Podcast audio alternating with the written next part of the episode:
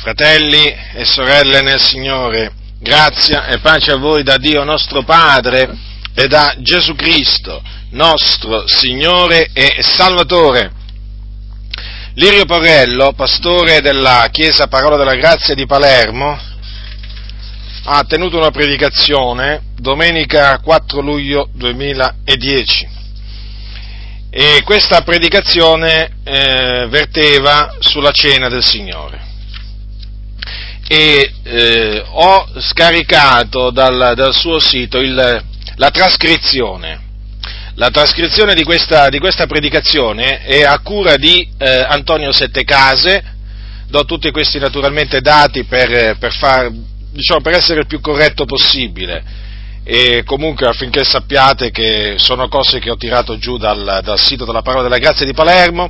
Allora, la trascrizione è a cura di Antonio Settecase e la revisione è a cura di Caterina di Miceli. Quindi la predicazione è eh, stata tenuta durante un culto, servizio di adorazione delle ore 8, qua dice. Oratore, pastore Lirio Porello. Allora, in questa in questa predicazione Lirio Borrella ha detto diverse cose sul, sulla cena del Signore. E ne ha dette alcune false. E siccome che sono false vanno confutate. Non è che possono essere confutate, c'è la possibilità di confutarle, no, vanno confutate.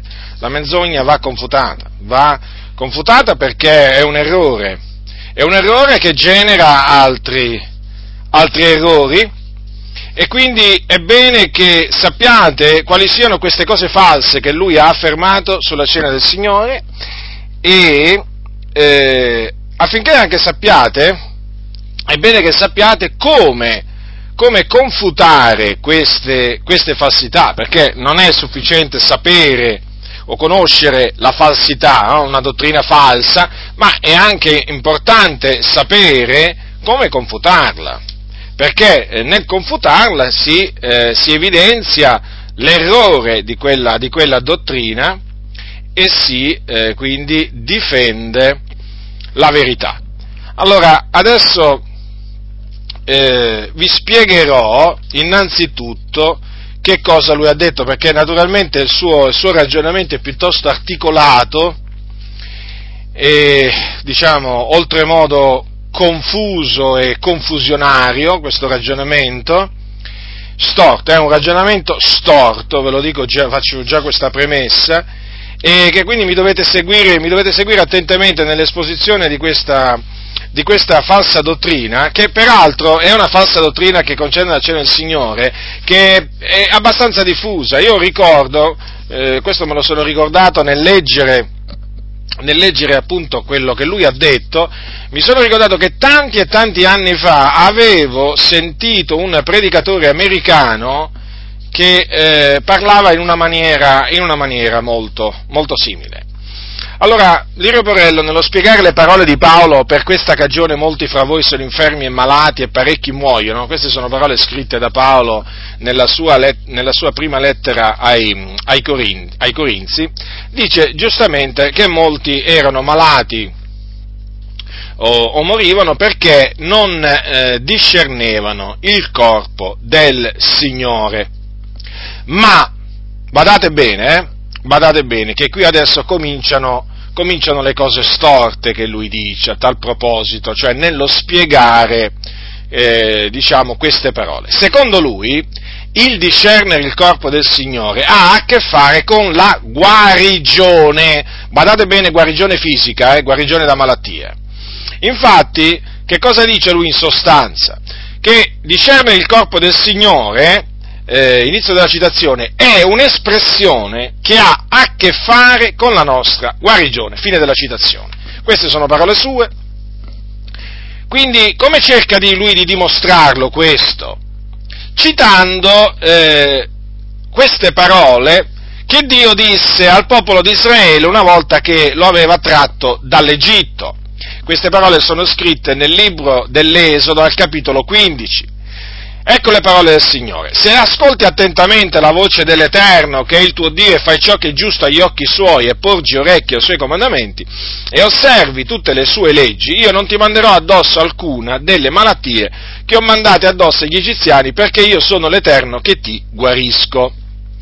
Lui le cita e le spiega, le spiega in questa maniera, badate molto bene perché naturalmente sono delle spiegazioni eh, astute, sono delle spiegazioni eh, in cui si nasconde l'errore e che se uno non è addentrato nella parola di Dio, facilmente, facilmente eh, le accetta queste, queste, parole, queste parole false.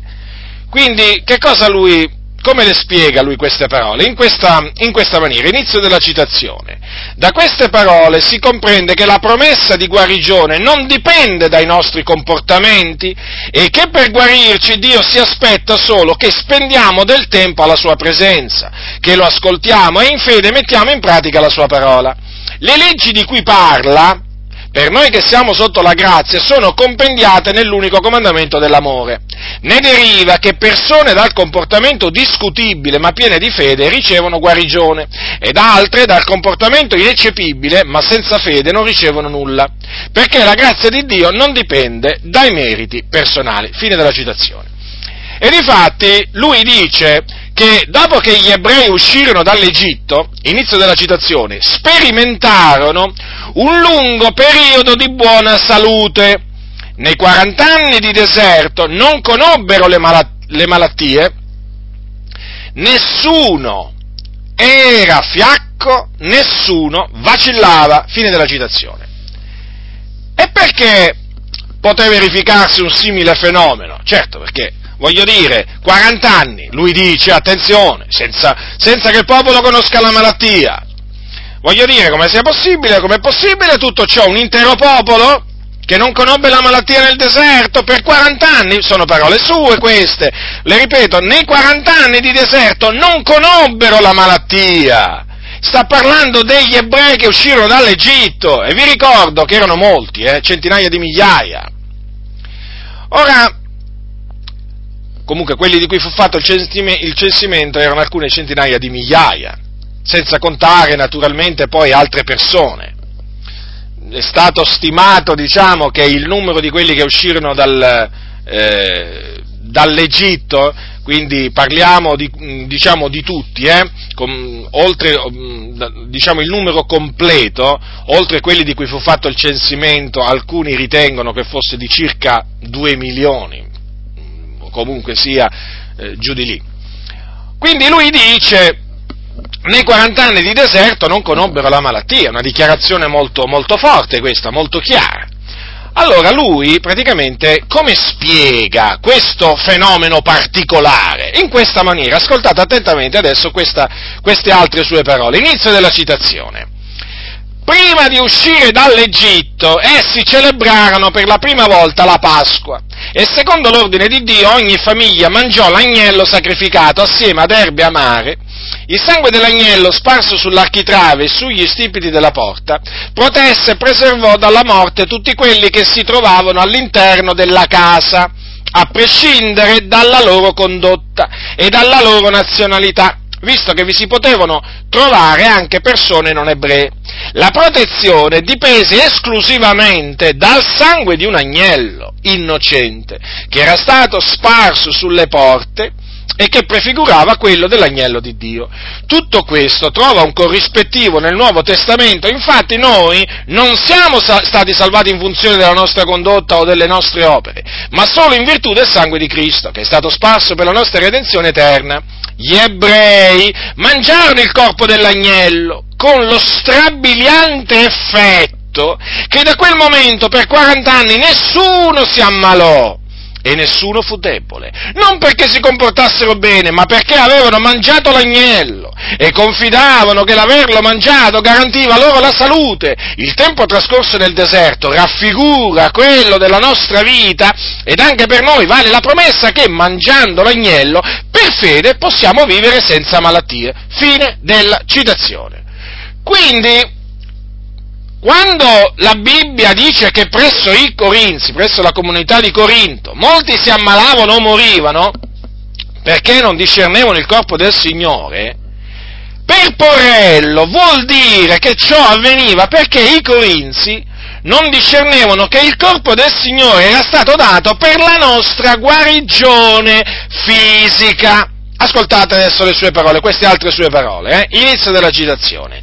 Si può mangiare e bere indegnamente nel momento in cui non si comprende il valore di ciò che si mangia non si capisce che come il sangue è stato versato per la nostra redenzione, il corpo è stato dato per la nostra guarigione e si partecipa alla Santa Cena privandolo del suo vero significato e riducendolo ad, un su, ad uno sterile rito. La Bibbia ci spiega perché molti si ammalano e molti muoiono. Possibilmente noi siamo portati a pensare che questo avvenga a causa del peccato, ma anche se il peccato impedisce la comunione con Dio, e può avere conseguenze. Qui l'Apostolo non collega la malattia o la morte prematura al peccato, ma al fatto che non si discerne il motivo per cui Dio vuole che partecipiamo al pane e al corpo del Signore, quello di guarirci. Se partecipiamo alla Santa Cena credendo di partecipare a un rito, come tutti i riti, risulterà privo di potenza e non riceveremo nessuna guarigione. Ma se comprendiamo che Gesù ha dato il suo corpo per guarirci e ci accostiamo alla sua mensa con fede, allora possiamo essere sanati. Il pane che prendiamo rappresenta il corpo di Gesù e se noi crediamo che è stato offerto per la nostra guarigione, per questa fede, riceviamo guarigione. La Santa Cena non è un momento di giudizio e di condanna, ma di grazia e di benedizione. L'esame di noi stessi che siamo esortati a compiere non ha lo scopo di mettere a fuoco i nostri errori e farci cadere nel senso di colpa e di indegnità, ma di mettere a fuoco la nostra fede, la sola cosa che non dobbiamo sottovalutare o trascurare, perché da essa dipende come vivremo se tra acciacchi e malattie o in buona salute fino alla fine. Avete capito dunque? Questo è tratto dal sito paroladellagrazia.it. Vi ho dato tutti naturalmente i dettagli appunto per andare nell'archivio e cercare questa predicazione. Avete capito quindi che cosa siamo costretti a sentire? Hm? Che praticamente che, quei credenti che a Corinto eh, si ammalavano o morivano dopo, eh, dopo aver essersi accostati alla cena del Signore indegnamente, praticamente eh, avveniva ciò, cioè si ammalavano mor- eh, o morivano perché? Perché non avevano considerato quello che ci viene fatto sapere da Lirio Porrello, cioè non avevano capito che la cena del Signore, eh, cioè, o meglio, che il pane rappresentava il corpo del Signore che era stato dato per la nostra guarigione. Avete notato quante volte lo ripete che è stato dato per la nostra guarigione? L'avete notato? E avete notato anche come lui fa una differenza nel senso tra quello che ha compiuto il sangue dell'agnello e quello che ha fatto la carne dell'agnello. Perché lui praticamente dice che mediante il sangue dell'agnello, cioè dell'agnello naturalmente Cristo Gesù, si viene redenti, riscattati, perdonati. Invece, mediante il corpo di Gesù Cristo si viene guariti. Ecco perché lui dice che il corpo di Cristo è stato dato per la nostra guarigione. E fa tutto questo, fa tutto questo discorso. Voi le, eh, leggete tutta la sua, tutta questa trascrizione e appunto poi vi renderete conto, diciamo, ancora, ancora meglio. Allora, cominciamo a confutare queste falsità, perché qui, ve lo ripeto, siamo di fronte a falsità che vengono diffuse proprio così come se niente fosse. E poi, vengono diffuse, eh, vengono diffuse con, eh, con, il silenzio, con il silenzio di tanti credenti, di tanti pastori che sanno che queste cose vengono insegnate dalla parola della grazia, ma non aprono la bocca per turare la bocca a coloro che veramente dicono queste falsità. A me quello che mi fa anche rabbia, a me non mi fa soltanto rabbia che Lirio Porrello da dietro un pulpito col suo portafoglio in mano si mette a dire queste falsità. A me fa rabbia anche che in Italia, che in Italia, badate bene, badate bene che in Italia eh, non ci siano pastori che facciano il suo nome, il suo cognome, che prendono i suoi scritti, prendono i suoi audio, perché loro sanno che queste cose le, le dice lui. E, e mi, mi, mi fa rabbia che non lo confutano. Perché non bisogna confutare queste falsità? Per quale ragione? Per quale recondito motivo? Sono delle menzogne, non vanno insegnate al popolo di Dio. Il popolo di Dio eh, non merita di essere traviato, non merita di essere ingannato, o merita questo? Merita questo? Beh, evidentemente lo meritano coloro che invece di essere delle pecore sono dei pecoroni, perché prendono piacere nell'errore. Costoro lo meritano di essere veramente traviati da costoro, perché questo è un insegnamento che travia, perché sovverte il significato della cena del Signore, ma soprattutto va a intaccare l'opera che ha compiuto Gesù Cristo sulla croce. E lo vedremo fra poco. Allora cominciamo col dire che quando Porello dice che la promessa di guarigione non dipende dai nostri comportamenti e che per guarirci Dio si aspetta solo che spendiamo del tempo alla sua presenza, che lo ascoltiamo in fede, mettiamo in pratica la sua parola, le leggi di cui parla per noi che siamo sotto la grazia sono compendiate nell'unico comandamento dell'amore, ne deriva che persone dal comportamento discutibile ma piene di fede ricevono guarigione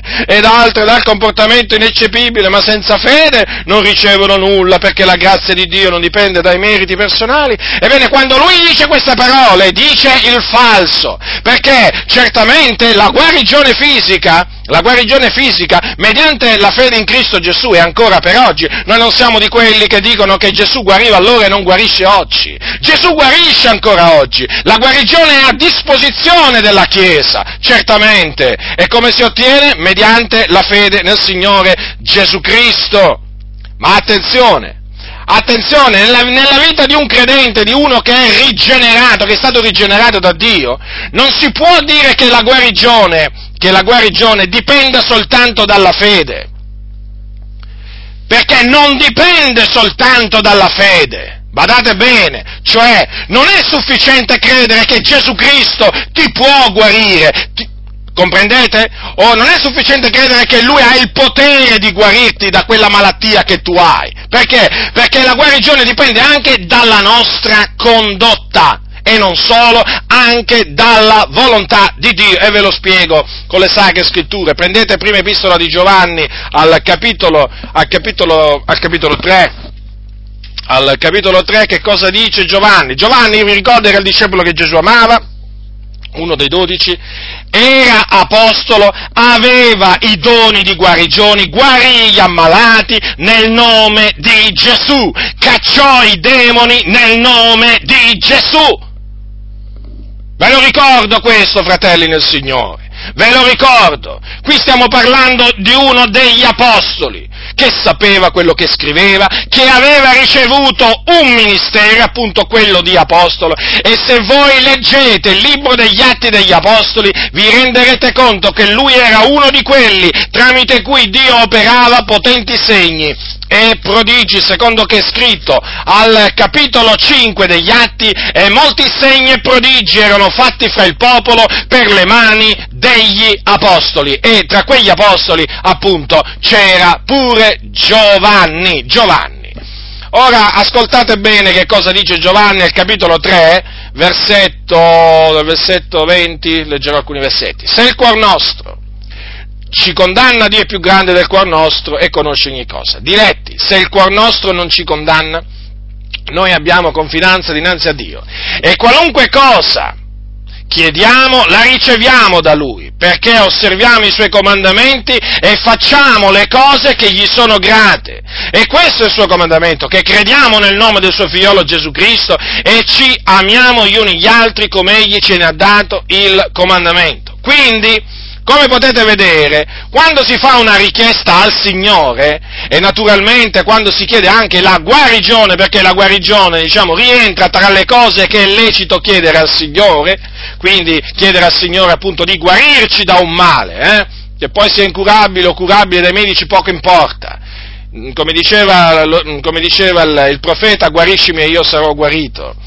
Ora, quando si fa una richiesta al Signore, cosa dice Giovanni? Che qualunque cosa chiediamo la riceviamo da Lui perché osserviamo i Suoi comandamenti e facciamo le cose che gli sono grate. Qui parla di comandamenti e noi quelle cose le riceviamo, quelle che chiediamo al Signore. Quindi se osserviamo i Suoi comandamenti, e quali sono i Suoi comandamenti? Ce lo dice, che crediamo nel nome del Suo Figliolo Gesù Cristo e ci amiamo gli uni gli altri come Egli ce ne ha dato il comandamento. Quindi non mi risulta non mi risulta che uno, eh, diciamo, può chiedere la guarigione affidandosi solamente alla sua fede. È vero che è scritto tutte le cose che domanderete nella preghiera, se avete fede le otterrete, ma è altresì scritto, ve lo ricordo, l'ha detto sempre, eh, diciamo, queste parole sono di Gesù, eh, attenzione, però le ha, trascritte, le ha trascritte Giovanni, è anche vero che è scritto, se dimorate in me le mie parole dimorano in voi, domandate quel che volete e vi sarà fatto. Comprendete? Dimorare nel Signore significa osservare i Suoi comandamenti. Quindi, oltre a credere nel nome del, fi- del figliolo di Dio, bisogna amarsi gli uni gli altri. Cioè, bisogna amare il nostro, dobbiamo amare il nostro fratello. Che cosa significa questo? Significa semplicemente, significa semplicemente questo, che oltre a credere nel Signore dobbiamo mostrare nei fatti di amare i fratelli. Quindi se hanno dei bisogni dobbiamo supplire quei bisogni di qualsiasi, naturalmente, eh, di qualsiasi tipo essi, essi, siano. Ma se uno vede il suo fratello nel bisogno eh, e lo lascia nel bisogno quando ha di che aiutarlo, come dimora l'amore di Dio in lui? Come potrà dire io amo il mio fratello? Potrà pensare dinanzi, diciamo, a un tale comportamento? Potrà pensare di essere esaudito dal Signore? In base a quello che dice la Sacra Scrittura, no. Perché qui dice che qualunque cosa chiediamo la riceviamo da Lui perché osserviamo i Suoi comandamenti e facciamo le cose che gli sono grate. Quindi è vero, le riceviamo, ma guardate perché le riceviamo. Non solamente perché crediamo, ma anche perché perché osserviamo i suoi comandamenti. Quindi non è vero che non c'entra niente la nostra condotta nell'ottenere la guarigione, c'entra e come? E come se c'entra? Altro che dire che la promessa di guarigione non dipende dai nostri comportamenti. Ma che modo di parlare è questo qua? E poi voglio dire un controsenso, dire che l'ottenimento della guarigione non dipende dai nostri comportamenti e poi dire le leggi di cui parla Dio nell'Esodo, in quel passaggio, per noi che siamo sotto la grazia sono compendiate nell'unico comandamento dell'amore. È un controsenso. Perché? Perché l'amore, dice, non fa male alcuno al prossimo. E quindi? E quindi cosa significa? Che se io faccio dei torti a, a, ai miei fratelli, eh, se io li calunnio, eh, se io li sfrutto, se io li maltratto, eh, se io mi mostro spietato verso di loro, voi pensate, che, voi pensate che basterà la fede per essere esauditi? No, fratelli, no. Perché l'iniquità è, è sempre ha sempre costituito una barriera tra l'uomo e Dio e anche tra il popolo di Dio e Dio. Ricordatevi ai tempi dei profeti. Il popolo si recava nei cortili del Signore, invocava il Dio, quantunque avessero le mani contaminate dal sangue, quantunque sussurrassero perse, per, perversità, quantunque veramente avessero sulla bocca eh, parole, parole brutte, menzognere, eppure il popolo si recava là a invocare il Signore, a invocare liberazione, a invocare il suo nome per ottenere questo e quest'altro, per pregarlo, offriva sacrifici, offriva grassi d'agnelli, ma il Signore aveva in abominio abominio quelle loro preghiere, quel loro incenso, quei loro sacrifici. Perché? Perché la loro condotta era una condotta empia, empia. Cosa voglio dire con questo? Che noi non dobbiamo illuderci, perché se noi ci comportiamo in maniera iniqua, eh, nella malattia possiamo gridare a Dio quanto vogliamo. Sappiate che il Signore non ci esaudirà, giustamente, giustamente. E poi voglio dire, um, voglio dire anche quest'altra cosa. Ma parlando in questa maniera è evidente come fa Lirio Porello, si incoraggiano i credenti, eh, ma a tenere qualsiasi tipo di condotta, perché tanto basta la fede. Lo ha detto lui, lo ha detto lui, non è che l'ho detto, non che l'ho detto io, addirittura dice così, dice, ne deriva che persone dal comportamento discutibile, lo chiama discutibile, quindi già si può discutere, eh? ma piene di fede ricevono guarigione. Ma che insegnamento è questo? Ma che insegnamento è questo? Quindi allora a questo punto, con queste parole, chi sente? Chi sente parlare in questa maniera? Magari è malato, eh? Ed è magari uno che ha una condotta discutibile. Cosa significa questo comportamento discutibile? Beh, qui ci si può ricamare, eh, si, può, si può estendere il discorso. Comprendete che cosa significa avere un comportamento discutibile? Naturalmente queste sono espressioni che usano loro, ma noi chiaramente comprendiamo che cosa vogliono dire. Ma bastano che hanno la fede, otterranno la guarigione. Ma quale guarigione? Otterranno semmai ancora maggiori castighi di Dio, oltre a quello che Dio gli ha mandato. Infatti, io vi voglio ricordare, vi voglio ricordare la guarigione di quell'infermo che era stato infermo da 38 anni. Allora, vi ricordate il chiamato al capitolo 5, il paralitico di Bethesda è chiamato, no? Quell'uomo infermo da 38 anni, Gesù si avvicinò a lui, eh? E dopo avergli chiesto vuoi essere risanato, dopo la risposta che gli diede l'infermo, lo guarì, lo guarì. Ora poi Gesù, cosa dice la Bibbia? Lo trovò nel Tempio, cosa gli disse?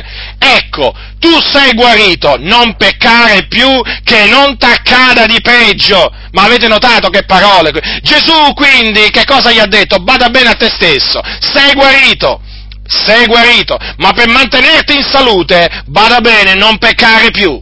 Perché se continui a peccare, perché vedete, questo non peccare più significa che Gesù sapeva che quello aveva peccato.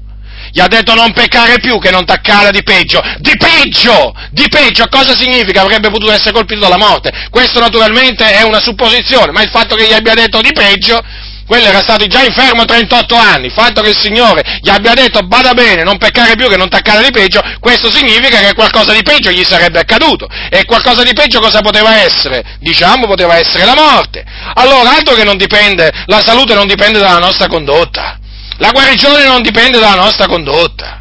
Ma che insegnamento è questo? Questa è una dottrina strana. Noi questa voce non la riconosciamo come la voce del sommo pastore. Questa è una voce estranea.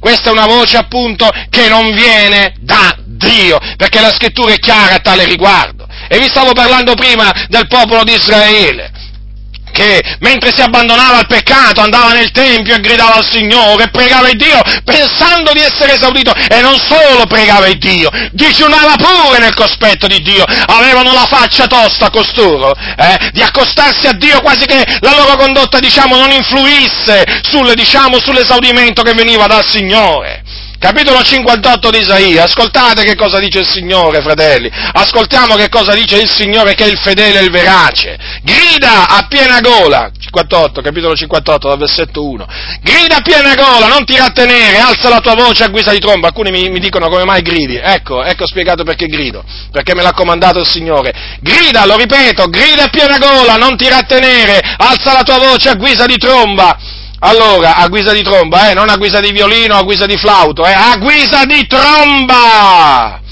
La voce veramente delle sentinelle di Dio deve assomigliare alla voce, al suono di una tromba, non al suono di un violino, non al suono di un flauto, o magari di qualche menestrello, di qualche strumento di quelli che usano i menestrelli. La tromba, il corno, suona il corno in Sion e dichiara al mio popolo le sue trasgressioni e alla casa di Giacobbe i suoi peccati. Sei rimasto scandalizzato? Sei rimasto scandalizzato nel sentire queste cose? Vedi che cosa dice il Signore? Guarda che cosa dice il Signore al profeta.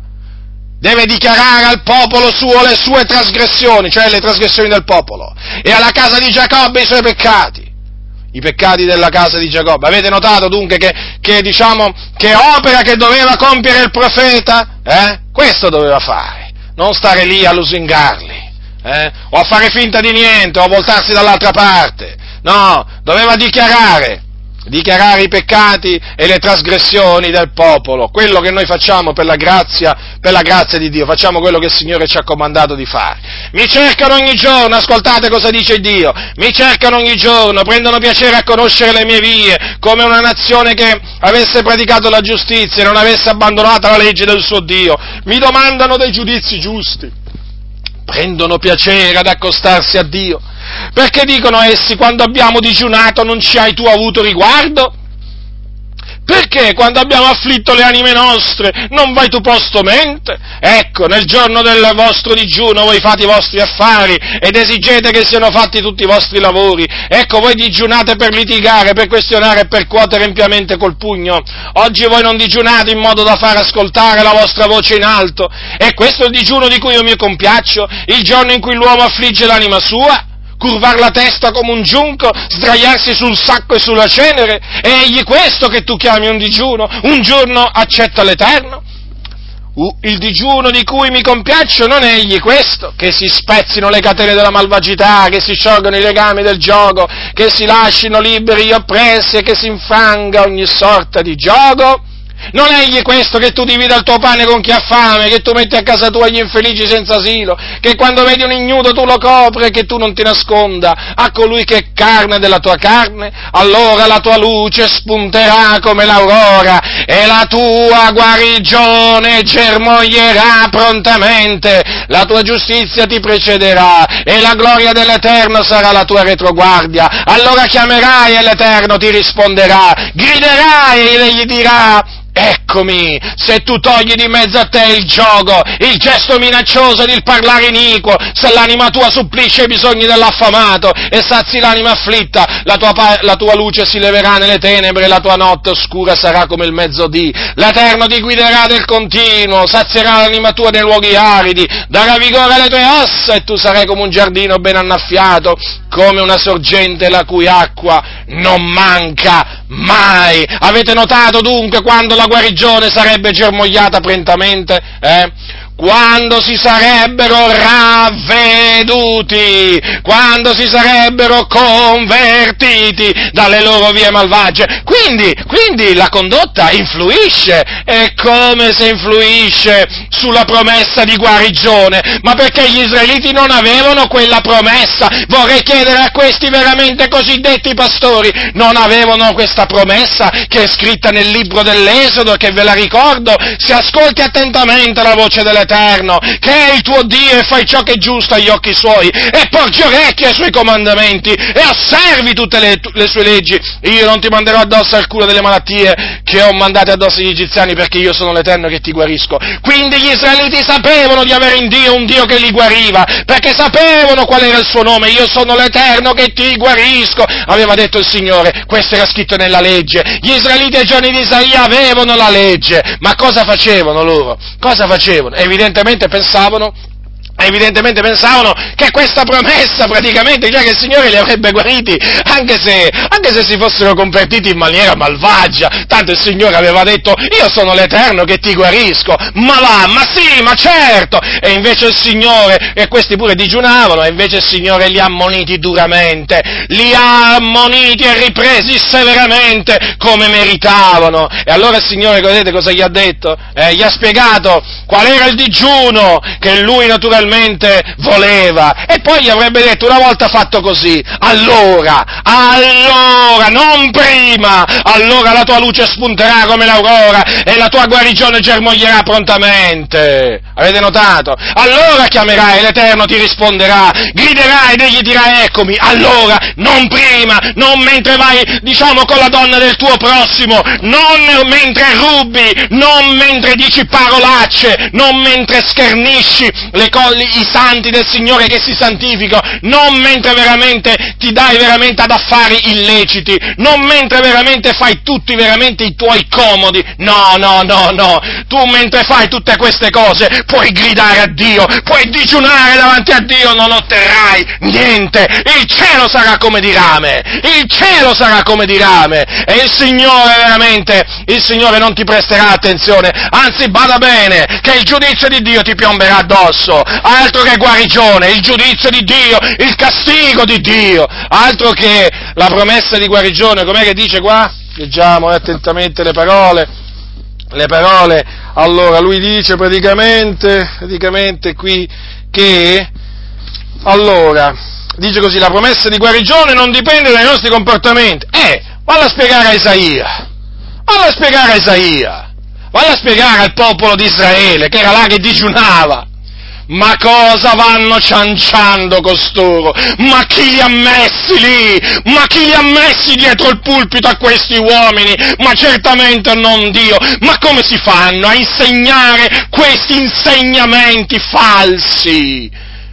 che né i profeti né gli apostoli veramente hanno mai insegnato, non si sono mai permessi di dire queste cose, ma costoro si permettono di dire queste altro. Ma ringraziamo il Signore comunque che ci dà la grazia di far emergere la verità, eh, di, di, che ci dà la grazia di confutare questi vani ragionamenti, di distruggere queste altezze affinché il popolo di Dio sappia chi sono coloro che traviano il popolo del Signore alla luce della Bibbia. Questo è manifesto. Sono quelli che insegnano le ciance, quelli che veramente si basano sulla filosofia, sono quelli veramente che vanno al di là di quello che è scritto. Questi sono quelli che traviano il popolo del Signore, non quelli che confutano gli errori errori, ma quelli che insegnano le falsità.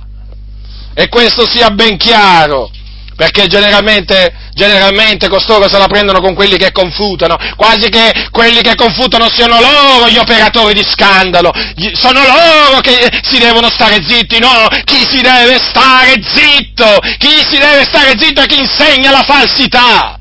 Ecco, chi deve stare zitto. Allora, vi stavo dicendo prima appunto che la condotta quindi è dimostrabile con la Sacra Scrittura. Quindi la condotta, eh, la condotta naturalmente influisce, eh, la condotta se è una condotta empia chiaramente impedirà al credente di ottenere, di essere esaudito da Dio. Eh, fratelli, quello che è scritto è scritto, non è che possiamo inventarci alcunché qui, eh? Noi non ci inventiamo niente, sono gli altri che si inventano, si vogliono inventare le cose. Ma possibile mai, io dico tante volte, ma perché non si limitano a dire le cose così come sono scritte, in maniera, in maniera semplice, in maniera chiara? Ma perché devono sempre complicare? Le cose semplici le complicano, le complicano, le cose chiare le offuscano. Siamo sempre veramente alle solite. Ora vi stavo dicendo che oltre naturalmente ad avere una condotta, una condotta sana. Non, non, sto dicendo una condotta perfetta, è chiaro perché tutti falliamo in molte cose, ma certamente se uno ha una condotta empia, eh, ma se uno veramente volontariamente pecca, froda, fa, diciamo, fa tutto il male che gli viene in mente, ma quello che cosa? Quello cosa penserà? Cioè si deve, deve, pensare che basterà la fede per ottenere la, la, l'adempimento della promessa di guarigione di Dio, ma noi dobbiamo assolutamente dire che non è così, quello merita il castigo di Dio. È vero che la guarigione è una grazia, certamente, ma anche, ci sono anche le punizioni di Dio, eh? E le punizioni di Dio, il Dio le dà a persone che se le meritano. Quindi parliamo pure, parliamo pure dell'altra faccia della medaglia, perché il Signore al suo popolo lo puniva quando meritava di essere punito, eh? non, è che, non è che il Signore sorvolava. Vi stavo dicendo appunto che l'altra condizione necessaria per la nostra guarigione è che essa rientri nella volontà di Dio. Sempre Giovanni, sempre Giovanni dice, l'Apostolo al capitolo 5, quindi abbiamo parlato prima della condizione, diciamo, del bisogno di una condotta sana, di una condotta degna del Vangelo, della chiamata che abbiamo ricevuto, una condotta degna di Cristo.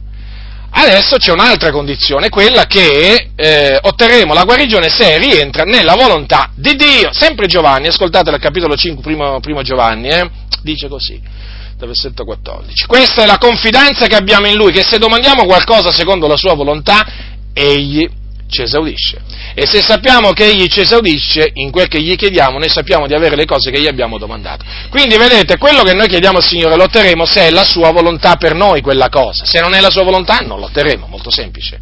Allora qualcuno a questo punto potrebbe dire, ma come allora tu cosa vuoi, cosa vuoi, dire? Che alcune volte non è la volontà di Dio guarire i suoi figlioli? Esattamente, proprio così ma diciamo, si possono fare esempi, diciamo, tanti esempi. Se il Signore ha deciso di portare con sé un suo figliolo in gloria eh, e lo fa cadere malato di una malattia, diciamo, incurabile, eh, perché lo fa mala- mm, cadere di, mm, malato di una malattia incurabile? Non perché sia un empio, non perché merita, diciamo, una punizione, ma semplicemente perché ha deciso di prenderlo con sé. Ora, chi si opporrà al Signore?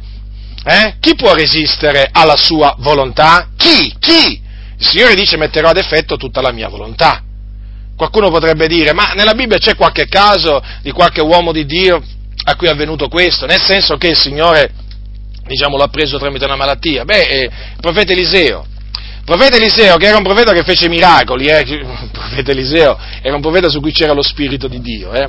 Al capitolo 13 del secondo re, ascoltate cosa dice la scrittura, è proprio un versetto. Ora Eliseo cadde malato di quella malattia che lo doveva condurre alla morte. Allora, domanda, ma Eliseo la, sapeva che l'Eterno è colui che ci guarisce? Faccio questa semplice domanda, ma la legge la conosceva? Come se la, la, conosceva? I profeti conoscevano la legge, la legge esisteva, i primi cinque libri, primi cinque libri della, diciamo, della legge, Penta, eh, della Bibbia, il Pentateuco, esisteva, eh, fratelli nel Signore, ai tempi dei profeti. Allora io domando, ma Eliseo, ma Eliseo sapeva quest, che, che, Dio aveva, aveva, detto queste parole? Eh? Io sono l'Eterno che ti guarisco? Le conosceva? Sì o no? La risposta è sì. Allora, cosa c'è scritto qua? Che Eliseo cadde malato di quella malattia che lo doveva condurre alla morte. Lo doveva condurre alla morte. Lo doveva condurre alla morte. Chiaramente, il Signore fa quello che vuole. Volle che Eliseo cadesse malato appunto di questa malattia perché praticamente aveva deciso di farlo passare a vita migliore. Tutto qua, tutto qua, fratelli, il Signore fa quello che vuole. Possiamo noi opporci alla volontà del Signore? Ma se il Signore non vuole fare una cosa, ma chi potrà fargliela fare? Ci avete mai pensato a questa cosa? Cioè, spesso si sente parlare della volontà dell'uomo. Io voglio, io voglio, io voglio, io voglio. Ho capito, ricordati, tu che dici io voglio, che c'è anche un altro che dice io voglio. Eh? Ed è qualcuno più grande di te, più grande di noi. Ed è colui che è più grande di tutti, l'Eterno, Yahweh, colui che è, che era e che viene, colui che è da ogni eternità. Anche lui dice, io voglio, e dice anche, io non voglio. Perché, sai, il Signore dice, io voglio, c'è quando dice io voglio, ma c'è anche quando dice io non voglio. Perché c'è una volontà, forse te lo sei dimenticato perché sempre, sempre, senti sempre dire, no? Eh, che appunto sempre senti, parla, senti sempre parlare della volontà dell'uomo, della volontà dell'uomo, ma della volontà di Dio è bene anche sentirne parlare. Tu devi sapere che Dio ha una volontà? Dato che tu, a te piace sentire parlare della volontà dell'uomo, io ti parlo della volontà di Dio. Dio ha una volontà. Che significa? Che ci sono cose che Lui vuole e cose che Lui non vuole. Capito? Molto semplice, vero? Se tu hai una volontà che sei stato fatto immagine e somiglianza di Dio, voglio dire, lui che ti ha fatto a sua immagine e somiglianza, voglio dire, pensi che colui che ti ha creato non abbia una volontà? Indaga, indaga nella parola del Signore e vedrai che talvolta Dio non ha voluto fare certe cose. Non sempre Dio ha voluto fare certe cose. Alcune volte non le ha volute fare. Tu dirai, ma perché? Alcune volte c'è scritto, altre volte non c'è scritto. Comunque sia, Dio ha una volontà. E se Dio dice non voglio fare quella cosa, eh? In favore di Tizio, Caio o Sempronio, il Signore non la farà e non c'è nessuno che gli può far cambiare idea. Ha voglia di dire preghiamo, preghiamo, che muoveremo il braccio del Signore, pregate, pregate, digiunate pure, tanto il Signore non vi ascolterà. Perché qui dice la Sacra Scrittura, se domandiamo qualcosa secondo la sua volontà, egli ci esaudisce. Allora eh, la, la frase, se noi la mettiamo in questa maniera, se domandiamo qualcosa che non è secondo la sua volontà, che fa il Signore? Ci esaudisce? Ma è un controsenso, no? È un controsenso, non andrebbe bene, allora dire, dobbiamo dire che se domandiamo qualcosa che non è secondo la sua volontà, egli non ci esaudisce. Ma badate, quando il Signore non ci esaudisce, cioè non ci dà quello che noi gli abbiamo chiesto, non lo fa perché ci vuole male, no, fratelli del Signore, o perché non è in grado di fare quella cosa, no, lo fa perché non rientra nella sua volontà verso di noi. Semplicemente questo. Chiaramente ci sono alcuni che veramente rientrano nella volontà di Dio che siano guariti, altri no, ma questo naturalmente è qualche cosa che dipende da Dio la, la, la guarigione. Mi ricordo, mi raccontò una testimonianza una sorella, mi raccontò una testimonianza una sorella di un di un, di un, fratello, di un fratello che quando pregava per gli ammalati, veramente gli ammalati guarivano quando era il volere di Dio. Eh? Ebbene, mi raccontò che lei era lì presente e ci fu appunto questa situazione. Cioè, ci furono eh, due persone che vo- vollero eh, che ehm, questo uomo pregasse, eh, gli imponesse le mani per la guarigione. Allora, la prima persona, eh, l'uomo di Dio gli impose le mani e quella persona fu guarita, guarita all'istante.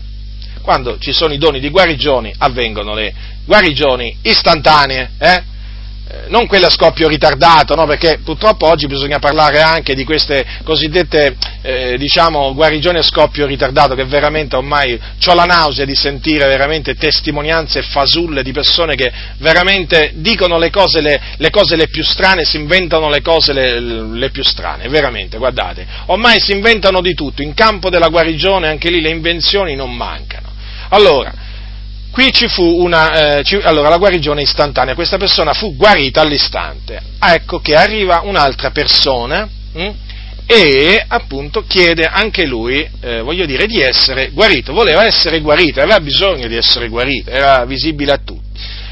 Ebbene, il predicatore, il predicatore gli disse queste parole a questa persona. Il Signore ha per te qualcosa di meglio. E non pregò per la sua guarigione. Pochi, pochissimo tempo dopo, questo credente morì e andò col Signore. Ora, se oggi naturalmente eh, racconti questa cosa in alcune comunità gridano allo scandalo, gridano allo scandalo, perché? Perché alcuni pensano che sia sempre la volontà di Dio guarire. Ma no, fratelli nel Signore, ci sono casi in cui il Signore ha deciso di prendere con sé dei suoi figlioli. In quel caso lì sono malati, non li guarisce. Ma dove sta il problema? Cosa di grande momento agli occhi dell'Eterno la morte dei suoi diletti. Ma voi lo sapete che quando si muore si va col Signore? Vorrei ricordarlo a questi che che diciamo parlano sempre in questa maniera della guarigione. Guardate che quando il Signore decide di non guarire un suo figliolo, non è che è, un, è, che è una catastrofe, eh? Cioè, se quella persona, diciamo, va col Signore, eh, guardate che sta molto meglio, eh? eh? Sta molto meglio da come starebbe sulla terra guarito, in perfetta salute. Cioè, considerate un po', considerate un po' voi. Hm? Paolo aveva il grande desiderio di andare col Signore. Voglio dire, alcuni, alcune volte si sono dimenticati che cos'è il cielo. Proprio se lo sono dimenticati. Paolo diceva che per lui vivere era Cristo, morire guadagno, eh? morire era guadagno. Perciò, se, voglio dire, Paolo reputava il morire guadagno, vuol dire che c'aveva da guadagnare, niente da perdere. E quindi, ma questo naturalmente io lo dico non per scoraggiare chi sta chiedendo a Dio la guarigione, ma per incoraggiare chi magari il Signore ha deciso di non guarire, tutto qua. Perché a me non piace illudere nessuno, non dobbiamo illudere nessuno. Ci sono casi in cui il Signore ha deciso, altrimenti sia fatta la sua volontà. Quindi ci saranno dei credenti che cadranno malati di quella malattia che li deve condurre alla morte e naturalmente cosa significa? che li deve condurre in cielo, nella gloria, nella gloria beata. Ora, e non corrisponde neppure al vero, adesso continuo la, la confutazione, no? non corrisponde neppure al vero che gli ebrei, dopo che uscirono dall'Egitto, sperimentarono un lungo periodo di buona salute e nei 40 anni di deserto non conobbero la malattia nessuno, era fiacco nessuno vacillava confesso che quando ho letto queste parole, veramente, come spesso mi capita, ho dovuto rileggerle. Ho detto, ma ho letto bene, ma non è che qui magari non ho letto bene, le rileggiamo, rileggiamo. Allora, nei 40 anni, attenzione, eh, attenzione, eh, qui parla di 40 anni, eh, non di 40 giorni, 40 anni! Infatti tanto durò naturalmente il viaggio nel deserto, voi lo sapete, no? Durò 40 anni perché? Eh, perché il popolo disubbidì al Signore e il Signore lo punì lo punì, lo fece pagare 40 anni di deserto. Allora qui dice che nei 40 anni di deserto non conobbero la malattia.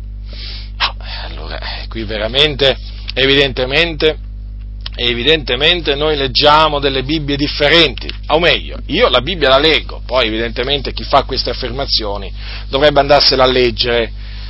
Dovrebbero veramente andarsela a leggere perché la Bibbia dice, dice sì che quando Dio fece uscire gli israeliti dall'Egitto non vi fu alcuno fra le sue tribù che fosse fiacco, eh? perché lui avete notato usa questa parola fiacco, questo è scritto nel Salmo 105, ma attenzione, quando uscirono, quando uscirono con baldanza, è vero, non ci fu alcuno che fosse fiacco, ma badate bene, ma la Bibbia non dice che gli israeliti nel deserto non videro la malattia o non conobbero la malattia per 40 anni, eh? Cioè, dire questo, fratelli, è una menzogna, eh? Infatti, Dio colpì nel deserto gli israeliti anche con delle piaghe. quando questi peccarono contro di lui. D'altronde il Signore lo aveva detto che cosa gli avrebbe fatto al popolo, glielo aveva detto, eh? dopo che c'era stata la, la, la, divisione, dopo che lui aveva operato quel grande prodigio della divisione del Mar gliel'aveva detto. Sì, gli aveva detto io sono l'Eterno che ti guarisco, ma gli aveva detto anche che se non avesse, eh, diciamo praticamente, se, ave, se, gli avesse ubbidito non gli avrebbe mandato addosso alcune delle malattie, ma e se gli avesse disubbidito, eh, evidentemente gli avrebbe mandato addosso le malattie che aveva mandato contro gli egiziani. E badate bene che il Signore punì con delle piaghe il popolo, eh, durante il suo eh, viaggio nel deserto con delle piaghe. Per esempio, se voi prendete numeri, il capitolo 11, vi farò un esempio. Un esempio, capitolo 11, perché qui naturalmente lui ha detto 40 anni e noi andiamo alle saghe scritture per vedere come, cose, come stanno le cose. Vedete fratelli, quando ci sono alcuni che detestano sentir dire andiamo a vedere come stanno le cose nella Bibbia, hm? perché quasi sembra un'offesa di lesa maestà a questi pastori come? Non ti fidi? Non ti fidi di quello che ha detto Lirio Porrello? Ma non sai chi è Lirio Porrello? Ma io lo so chi è Lirio Porrello, semmai sei tu che non lo sai. E appunto perché so chi è Lirio Porrello vado a vedere nelle scritture per, per, come stanno le cose. Ma poi anche se non sapessi chi è lui, io generalmente faccio così, vado a vedere nelle sacre scritture come stanno le cose, ma a prescindere che sia Lirio Porrello, Francesco Toppi, Stendrice, cioè perché, eh, perché avere dei riguardi personali? Dobbiamo vedere se quello che dicono, come è giusto che facciano i fratelli nei confronti di quello che dico io. Io non, non lo ritengo un'offesa nei miei confronti. Quando mi, dei fratelli mi dicono, sai fratello, sto investigando le scritture per vedere come stanno le cose, tu dici questo, io voglio, sto investigando le scritture. Bene, gli dico, continua fratello. Lo dico sempre, investigate le scritture per vedere come stanno le cose, non solamente come stanno le cose diciamo, che dicono gli altri, ma anche come stanno le cose che dico io. Non c'è nessun problema, fratelli. Numeri capitolo 11, versetto, versetto 33, dice così, quando il Signore eh, eh, diede le quaglie al popolo, ascoltate cosa dice, ne avevano ancora la carne fra i denti e non l'avevano per anco masticata, quando l'ira dell'Eterno s'accese contro il popolo e l'Eterno percosse il popolo con una gravissima piaga. Avete compreso cosa c'è scritto qua? Con una gravissima piaga e, e molti morirono, eh? e molti morirono. Quindi come si fa a dire che durante 40 anni non conobbero la malattia? Come si fa? In un passo, in un passo nel Salmo, eh, Salmo 106, prendete il Salmo 106, ascoltate che cosa c'è scritto, eh? ascoltate che cosa c'è scritto sempre in merito a, queste, a questo evento, ed egli dette loro quello che chiedevano, versetto 15, ma mandò la consunzione nelle loro persone consunzione, consunzione. Cos'è la consunzione? È un lento deperimento con affievolimento di tutte le funzioni organiche. Avete notato quindi? Cosa ha fatto il Signore? Gli ha mandato la consunzione. E poi, e poi, e poi, ricordatevi anche di un'altra piaga di un'altra piada che scoppiò in mezzo al popolo il giorno dopo che il Signore fece perire Core, Datan, Abiram, le loro famiglie e quei 250 uomini hm, che si erano ribellati appunto a Dio. Infatti, se voi prendete il, il numeri al capitolo 16, ascoltate che cosa dice, vi voglio leggere alcuni, alcuni versetti, precisamente dal versetto 41 il giorno seguente tutta la raunanza dei figli di Israele mormorò contro Mosè ed Aaron, dicendo, voi avete fatto morire il popolo dell'Eterno. E avvenne che come la raunanza si faceva numerosa contro Mosè e contro Aaron, i figlioli di Israele si volsero verso la tenda di convegno. Ed ecco che la nuvola la ricoprì, e apparve la gloria dell'Eterno. Mosè ed Aaron vennero davanti alla tenda di convegno, l'Eterno parlò a Mosè dicendo, toglietevi di mezzo a questa raunanza, io li consumerò in un attimo. Ed essi si prostrarono con la faccia a terra. E Mosè disse ad Aronne, prendi il turibolo, mettivi del fuoco di sull'altare, ponvi su del profumo e portalo presto in mezzo alla raunanza. Fa l'espiazione per essi, perché l'ira dell'Eterno è scoppiata, la piaga è già cominciata. E Aronne prese il turibolo, come Mosè aveva detto, corse in mezzo all'assemblea, ed ecco che la piaga era già cominciata fra il popolo. Mise il profumo nel turibolo, fece l'espiazione per il popolo, e si fermò tra i morti e i vivi, e la piaga fu arrestata. Or quelli che morirono di quella piaga furono 14.700, oltre quelli che morirono per il fatto di Core. Avete notato dunque?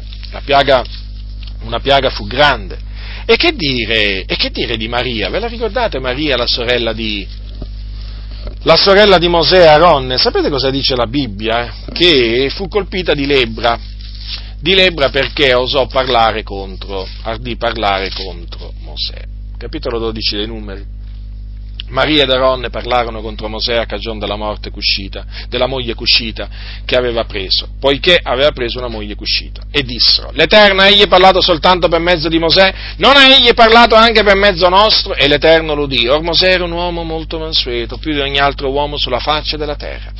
E l'Eterno disse a un tratto a Mosè, a Aaron e a Maria, uscite voi tre, andate alla tenda di convegno. E uscirono tutti e tre. L'Eterno scese in una colonna di nuvola, si fermò all'ingresso della tenda e chiamò Aaron e Maria Ambedue si fecero avanti e l'Eterno disse, ascoltate ora le mie parole, se v'è tra voi alcun profeta, io l'Eterno mi faccio conoscere a lui in visione, parlo con lui in sogno.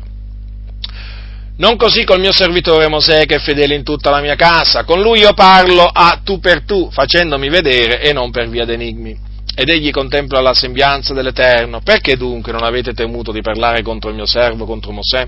E l'ira dell'Eterno s'accese contro loro ed egli se ne andò e la nuvola si ritirò di sopra la tenda. Ed ecco che Maria era lebrosa, bianca come neve. Aronne guardò Maria ed ecco era lebrosa. E Aaron disse a Mosè, Deh, Signor mio, non ci fare portare la pena di un peccato che abbiamo stoltamente commesso e di cui siamo colpevoli, Deh, che ella non sia come il bimbo nato morto, la cui carne è già mezzo consumata quando esce dal seno materno.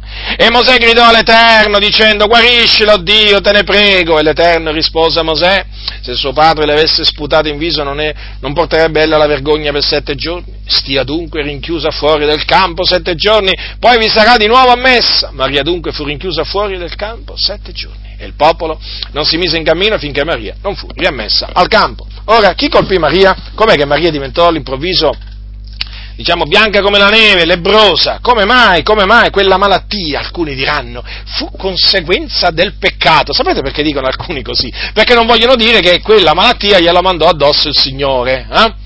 Non vogliono assolutamente dire che Dio ha castigato Maria, che era profetessa peraltro, per quel peccato. Ma questo è scritto, fratelli, è scritto nel Deuteronomio, quando c'è scritto che il Signore dice, ricordati di quello che l'Eterno, il tuo Dio, fece a Maria durante il, gio- il viaggio, dopo che foste usciti dall'Egitto, al capitolo 24 di Deuteronomio. Allora, fratelli nel Signore, avete notato dunque quello che accadde a Maria, chi glielo fece? Il Signore Iddio. Sì, la castigò con la lepre, poi la guarì naturalmente. Mm? Allora, domanda, ma l'avevano mangiato tutti il, l'agnello pasquale questi? Ma questi che furono colpiti da queste piaghe, Maria, la profetessa Maria, ma l'aveva mangiato l'agnello pasquale? O magari se l'era dimenticata e quindi non era diventata immune dalle malattie? Lo mangiò? Mangiarono l'agnello pasquale? Mm? Dopo aver preso il sangue e averlo intinto sullo stipite della porta, lo mangiarono tutti questi che furono colpiti da quelle malattie. Eh? Lo mangiarono l'agnello pasquale per la Pasqua? Sì, lo mangiarono. Eh, evidentemente che l'agnello non, non, non ebbe l'effetto che appunto dicono quelli della parola della grazia. Non resero immuni dalle malattie gli israeliti, ma guarda cosa scopriamo nella Bibbia, ma guarda cosa scopriamo nella Bibbia, eh? che le cose non stanno come dicono loro, perché qui si parla di persone colpite, colpite da piaghe, da Dio. Israeliti colpiti da piaghe. Maria, guardate che Maria era un'ebrea, era profetessa, era profetessa, eppure mangiò l'agnello, mangiò l'agnello pasquale e quindi alla luce di queste scritture, fratelli nel Signore, che cosa dobbiamo dire? Che cade tutto il discorso su Porello, sugli effetti dell'agnello pasquale. Praticamente eh, quell'agnello aveva avuto proprio degli effetti sulla salute degli israeliti proprio fenomenali. Oggi direbbero fenomenali! Ma lo dice lui, ma non la Bibbia. No, no, no, no, no, perché la carne di quell'agnello non li aveva resi affatto immuni alle malattie. Eh sì, d'altronde che senso avrebbe avuto altrimenti, no? Quelle, quelle parole del Signore, se ascolti, vi ricordate quella legge, non avrebbero avuto alcun senso, fratelli. È chiaro, E quelle parole il Signore le pronunciò dopo che avevano mangiato l'agnello pasquale.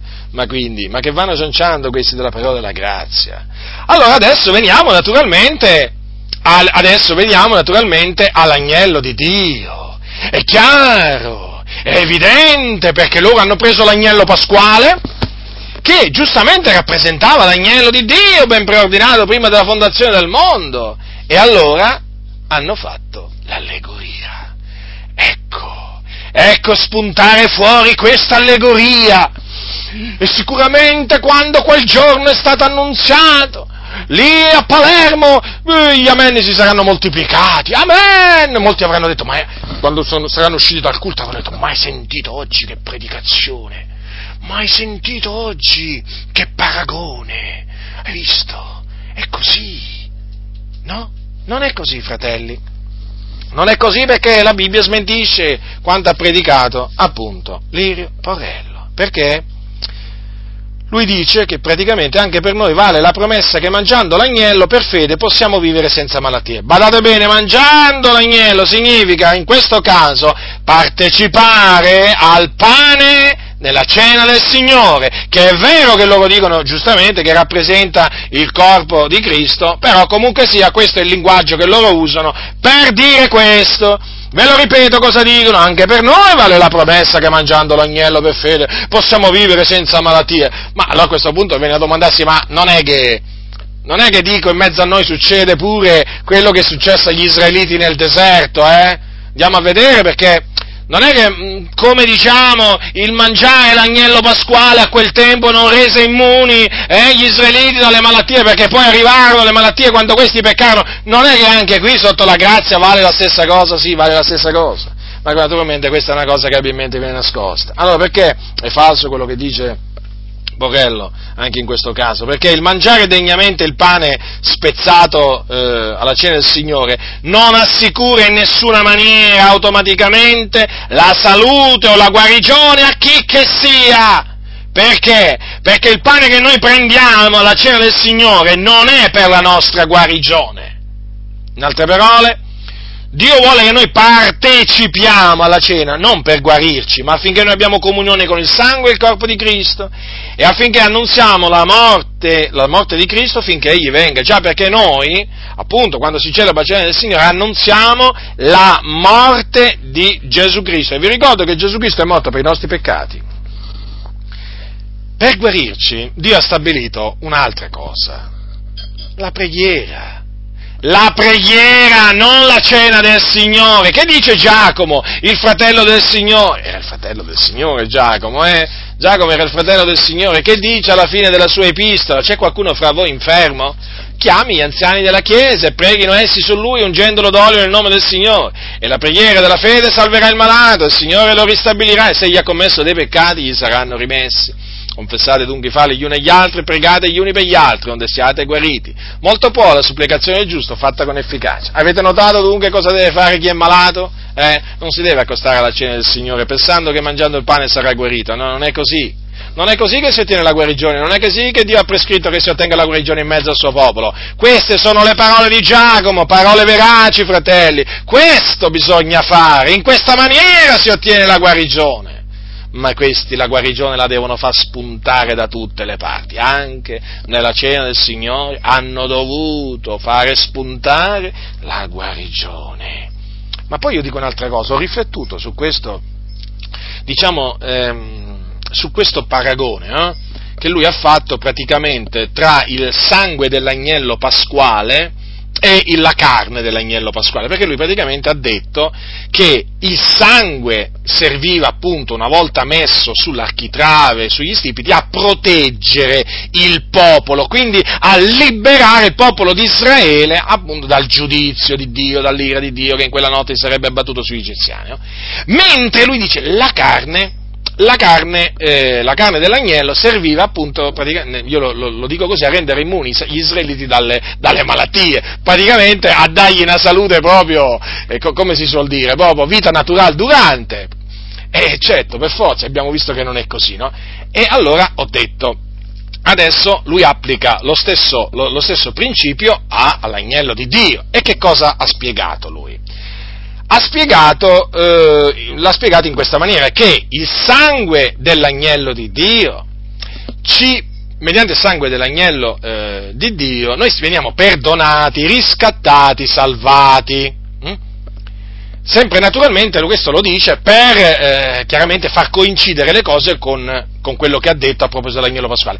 Però poi dice la carne, invece il corpo dell'agnello di, di Cristo Gesù, invece quello, quello, serve per la nostra guarigione. Quindi Gesù l'ha offerto per guarirci, per la nostra guarigione. Allora io ho, ho, ho riflettuto ho riflettuto e ho detto, e ho pensato questo, ma allora, se le cose fossero così come dice Porrello, hm, voglio dire, perché non dire anche che bevendo del frutto della vigna del calice del Signore, che rappresenta il sangue che Cristo ha versato per la remissione dei nostri peccati, a noi viene assicurata la remissione dei peccati che abbiamo commesso dopo la conversione. Cioè, cercate di capirmi, se vale per il corpo dell'agnello, eh, che appunto è stato dato per, per la nostra guarigione, come dice lui, allora perché io non dovrei dire che invece il sangue, cioè rappresentato dal, eh, dal, dal frutto della vigna nel, messo nel calcio del Signore, perché non dire invece che quel frutto della vigna, se io lo bevo riconoscendo che quello rappresenta il sangue versato da Gesù, io vengo perdonato dei peccati che ho commesso? Cioè, comprendete? Dovrebbe essere così, no? E invece lui, naturalmente, lui non dice questo, eh? però io ho riflettuto e ho detto, ma perché non dire anche questo? In altre parole, ho detto, chiaramente se qualcuno sente parlare in questi termini a proposito del pane che si mangia nella cena del Signore, qualcuno poi chiaramente può eh, fare lo stesso ragionamento per quanto riguarda il frutto della vigna. Comprendete? E allora a quel punto cosa gli andreste a dire? Cosa gli vai a dire poi a quello che interpreta poi la cosa in questa maniera simile? Certo, gli dovresti dire, guarda che sbagli, bisogna dirgli così, perché? Perché la remissione dei peccati, diciamo, dopo la nostra conversione, in che maniera si ottiene? La nostra, eh, dopo la nostra conversione, appunto, i peccati ci vengono rimessi al Signore se li confessiamo a Lui. Infatti dice, se confessiamo i nostri peccati, Egli è fedele e giusto da rimetterci i peccati e purificarci da ogni iniquità. Vedete dunque Vedete dunque, fratelli nel Signore, ecco perché la cosa non quadra, comprendete? Non quadra proprio. In altre parole, questo ragionamento che fanno nella Chiesa Parola della Grazia scombussola tutto, stravolge tutto, fratelli. E poi vi ripeto, è pericoloso, è molto pericoloso quel ragionamento, perché può portare a dire quello che appunto vi ho detto poco fa. Cioè, perché non devo allora dire che io bevo invece il, il calice del Signore, no? Credendo che quello è il sangue, che, che, che, quello, che quello rappresenta il sangue di Gesù, che lui ha versato per la remissione dei miei peccati, e quindi anche per naturalmente i peccati che io commetto dopo la conversione. Quindi io mi accosto in maniera degna, secondo il, ragion- il loro ragionamento, e ottengo la remissione dei peccati, naturalmente, bevendo, n- non mangiando in questo caso, ma bevendo il calcio del Signore. Beh, voglio dire, qualcuno non mi potrebbe contestare, diciamo, ehm, voglio dire, la logicità da questo punto di vista, però biblicamente anche questo è un ragionamento che non regge, è una dottrina falsa. Quindi attenzione, fratelli, perché ve lo ribadisco, gli errori portano ad altri errori gli errori portano ad altri errori, perché un po' di lievito fa lievitare tutta la pasta. Per tornare al pane, quindi che viene spezzato e mangiando durante la cena del Signore, cioè noi diciamo che rappresenta il corpo di Cristo, ma che Cristo non ha offerto il suo corpo per la nostra guarigione, a differenza del suo sangue, che invece ha offerto per il perdono dei nostri peccati e il nostro riscatto come appunto dice Porello. In altre parole, adesso ve lo spiego in questi termini. Non è vero che Gesù Cristo ha offerto il suo sangue per perdonarci e riscattarci, mentre il suo corpo l'ha offerto per guarirci, quasi che le, cose, le ragioni fossero e siano diverse.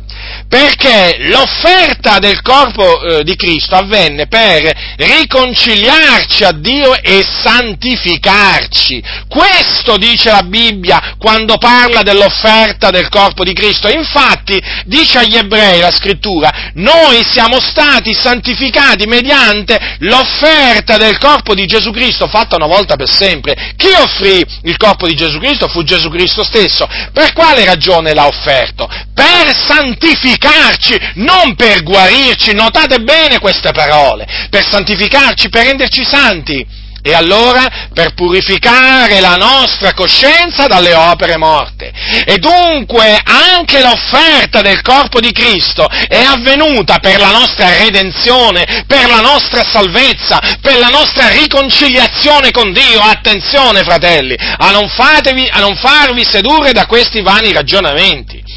Guardate che Gesù Cristo offrì il suo corpo in sacrificio per i nostri peccati, al fine di annullare il dominio del peccato nella nostra vita. Infatti che cosa c'è scritto in Isaia? Egli è stato trafitto a motivo delle nostre trasgressioni, fiaccato a motivo delle nostre iniquità. Questo fu il suo corpo ad essere trafitto. E difatti Paolo poi che cosa dice? Che Cristo ha condannato il peccato nella carne non dice ha condannato la malattia, anche se dopo, come vedremo, la, la, diciamo che la guarigione ha diciamo, qualche cosa a che fare con il corpo di Cristo, ma non nei termini in cui ne parla la parola della grazia di Palermo e altri chiesi della parola grazia. Paolo dice che Cristo ha condannato il peccato nella carne affinché il comandamento della legge fosse adempiuto in noi. Quindi, mediante l'offerta del corpo di Cristo, noi siamo morti al peccato, mh, hm, eh, perché il peccato che ci signoreggiava è stato annullato nella sua carne, quindi il potere che aveva il peccato su di noi è stato annullato, è stato annullato. Quindi noi adesso, mediante il corpo di Cristo, noi siamo divenuti morti alla legge, perché voi dovete sapere che la legge è la forza del peccato per appartenere ad un altro, cioè a colui che è risuscitato dai morti. Quindi Cristo ha offerto il suo corpo per riscattarci dal peccato, fratelli nel Signore, per, lo ribadisco, per riscattarci dal peccato e naturalmente per darci pace in questa, in questa maniera. Il castigo per cui abbiamo pace è stato su Lui, dice la Bibbia.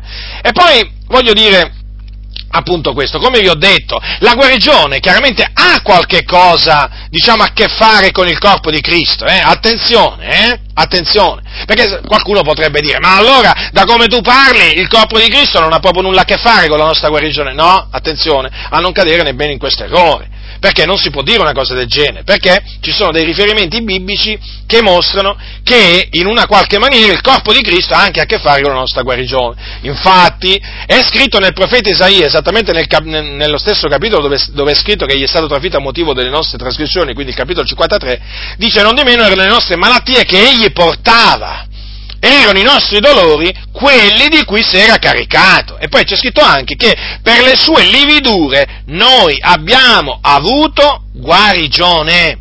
Ma, da, ma, ascoltate attentamente, ma non c'è scritto, vorrei farvelo notare questo, che Cristo morì per le nostre malattie, eh?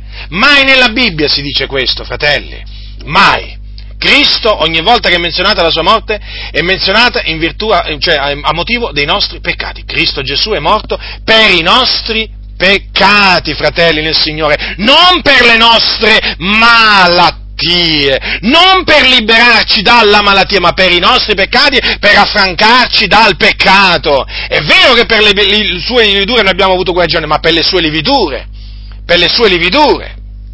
Quindi dobbiamo dire esattamente quello che dice, quello che dice la Bibbia. Non dice la Bibbia che Cristo fu trafitto per le nostre malattie, fratelli. Attenzione! Però per le sue lividure, per le sue lividure noi, abbiamo avuto, noi abbiamo avuto guarigione. Questo poi naturalmente lo conferma, lo conferma anche, anche l'apostolo, l'apostolo, Pietro in una delle sue eh, epistole. Dunque è evidente, fratelli, che quando che quando eh, Porello afferma che quei santi di Corinto si ammalavano, morivano perché si accostavano indegnamente alla cena del Signore e lui dice si ammalavano, morivano perché non discernevano il motivo per cui Dio vuole che partecipiamo al pane e al corpo del Signore, quello di guarirci. È evidente che que- mente. Mente, perché non è così. In quanto quei credenti si ammalavano, eh, si ammalavano morivano? Perché si accostavano alla cena del Signore in una condizione di peccato. Quindi c'entra il peccato. Certo, qui c'entra il peccato, non è come dice lui a un certo punto, perché io ve lo vorrei fare notare questo, non è come dice lui, quando lui dice che eh, qui l'Apostolo Paolo non collega la malattia o la morte prematura al peccato, e qui naturalmente si riferisce al capitolo 11 di Primo Corinzi dove lui parla della cena del Signore, e dove lui parla appunto di quelli che morivano o, o erano malati. Eh? No, fratelli nel Signore, non è così come dice lui, perché Paolo invece collega, collega la malattia e la morte proprio al peccato. E difatti Paolo li rimprovera poco prima, poco prima di comportamenti peccaminosi, eh, che costituiscono peccato. Ascoltate che cosa dice, ascoltate che cosa dice la parola, la parola di Dio, fratelli, ascoltate. Capitolo capitolo 11 di Primo Corinzi. Ascoltate che cosa dice l'Apostolo Paolo prima di spiegare la cena del Signore. Eh? Dice così, capitolo 11, versetto 20. Quando poi vi radunate assieme, quel che fate non è mangiare la cena del Signore, poiché al pasto comune ciascuno prende prima la propria cena e mentre l'uno ha fame l'altro è ubriaco.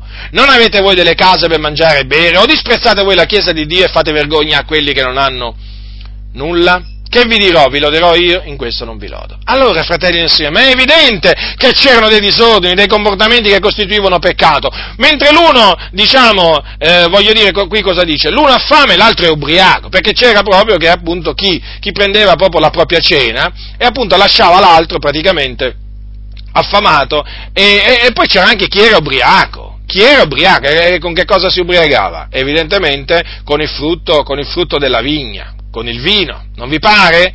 E infatti vedete che l'Apostolo Paolo praticamente li ammonisce, perché loro avevano trasformato la cena del Signore, l'avevano trasformato in un pasto dove ognuno si andava praticamente a rifocillare.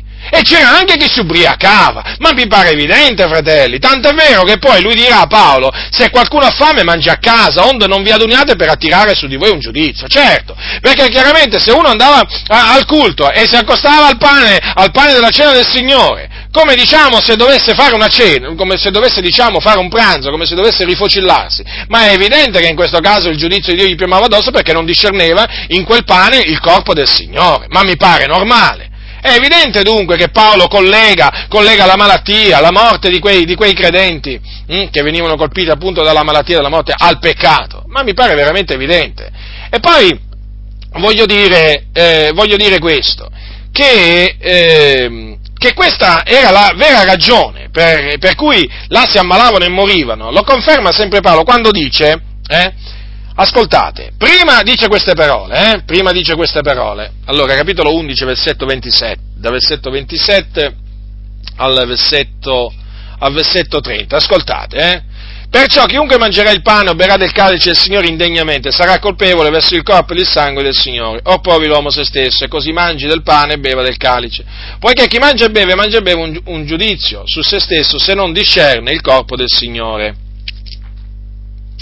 Per questa cagione molti fra voi sono infermi e malati e parecchi muoiono. Allora, ascoltate, qui vedete, qui l'Apostolo Paolo, l'Apostolo Paolo, che cosa dice dunque? Che cosa, che cosa spiega? Spiega la ragione per cui molti si ammalavano e eh, morivano. Ed era perché si accostavano indegnamente alla cena del Signore e quindi erano colpevoli verso il corpo ed il sangue del Signore. Ecco perché Paolo dice provi l'uomo se stesso, no? prima di mangiare e di bere. È evidente questo, no? Perché se uno mangia e beve senza discernere il corpo del Signore poi si attira un giudizio.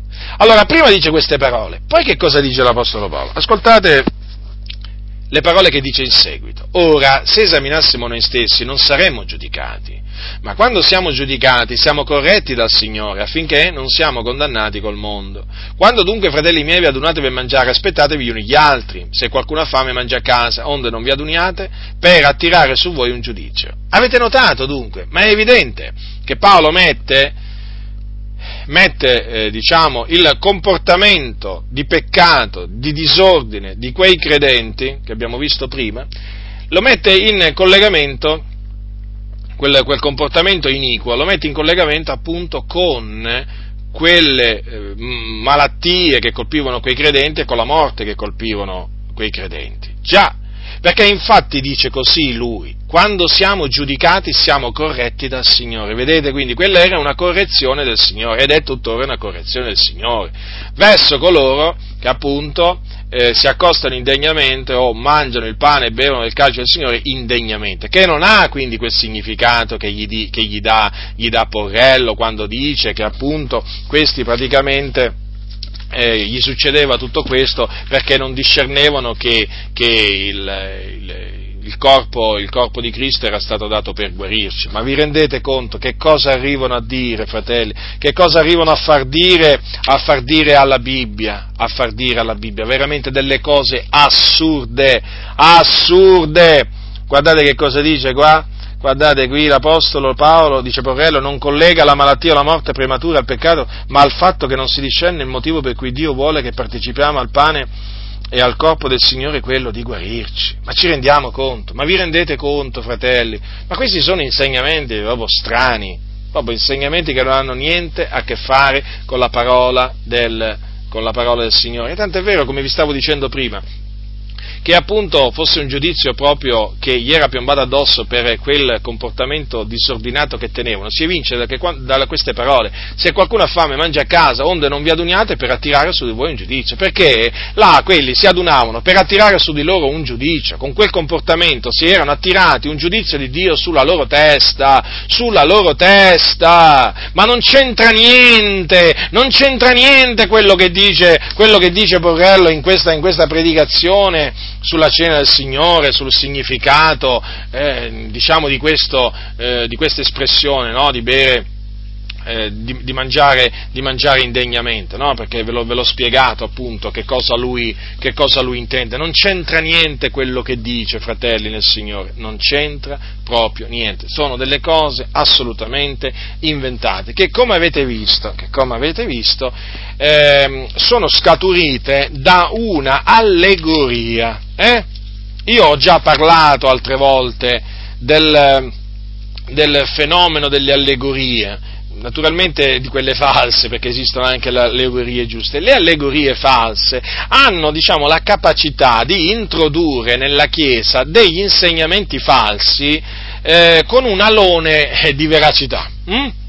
Eh, sì, perché sono delle, eh, praticamente queste allegorie che si inventano costoro, queste allegorie false, quando tu le senti, sembra veramente che ti trovi davanti a una rivelazione, a, un, a un'illuminazione particolare, a un, a qualcuno che ti sta dicendo qualche cosa a cui non ci avevi mai pensato. Infatti, generalmente, no, poi quando sent, sentono queste allegorie false, uh, quello um, dice all'altro, ma sai che non ci avevo mai pensato a questa cosa? Ma non ci avevo mai pensato, a dire la verità nemmeno io ci avevo mai pensato, ci ho pensato adesso che ho letto questi, questo scritto di Porrello, veramente, e subito mi sono, mi sono, premurato, mi sono premurato a confutarlo, perché non ci penso proprio io a certe cose, perché mi attengo a quello che sta scritto. Quando tu ti attieni esclusivamente a quello che sta scritto e eh, non ti vuoi inventare nessuna allegoria falsa, proprio a queste cose non ci pensi, allora si dicono, ma hai visto, non ci avevamo pensato, eppure vedi, è là scritto. E questi passano naturalmente, eh, hanno poi la fama di pastori particolarmente illuminati, quando appunto di luce ce n'è ben poca. Qui ci sono molte tenebre, per esempio, perché veramente, cioè arrivare a questa conclusione, prendendo spunto dall'agnello pasquale, guardate fratelli, è una follia, eh?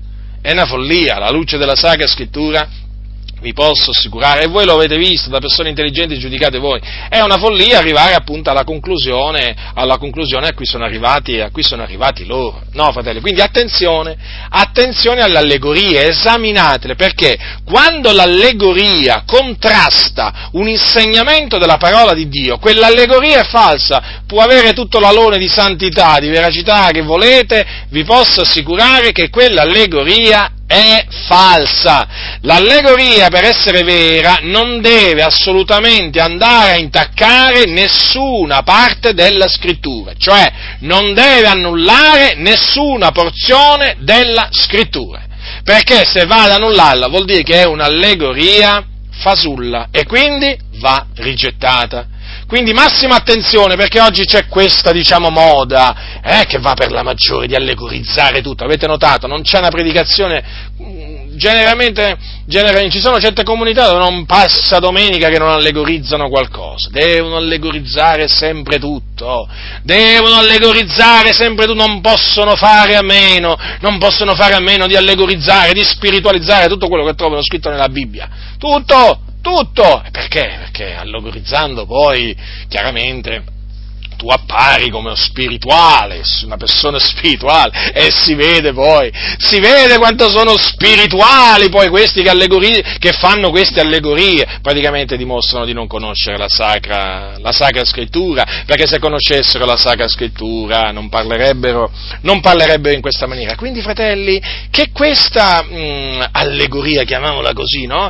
eh, che diciamo viene usata da Porrello per spiegare, no? avete notato, no? il corpo di Cristo, Cristo offerto per la nostra guarigione, mentre il sangue per no, per il perdono dei nostri peccati, quindi quando ci si accosta alla cena del Signore attenti perché lì bisogna vedere in quel pane il corpo offerto per la nostra guarigione e allora se noi, se noi veramente discerneremo in questa maniera, allora stiamo sicuri, stiamo sicuri, stiamo sicuri, non avremo malattie, ecco. Poi naturalmente arrivano a questa conclusione. Ti dicono stai tranquillo fratello, Stai tranquillo, non importa quale sia la tua condotta, non importa, perché poi alla fine il messaggio è questo, eh. Basta che tu, basta che tu consideri quel pane, eh, come appunto il corpo di Cristo che è stato fatto per la nostra guarigione. Tu non avrai malattie. Quali acciacchi? Gli acciacchi ce li hanno quelli che non discernono, che non discernono il, il corpo del Signore, come facciamo noi. Per quelli sono gli acciacchi, per quelli sono le malattie, quindi per tutti noi.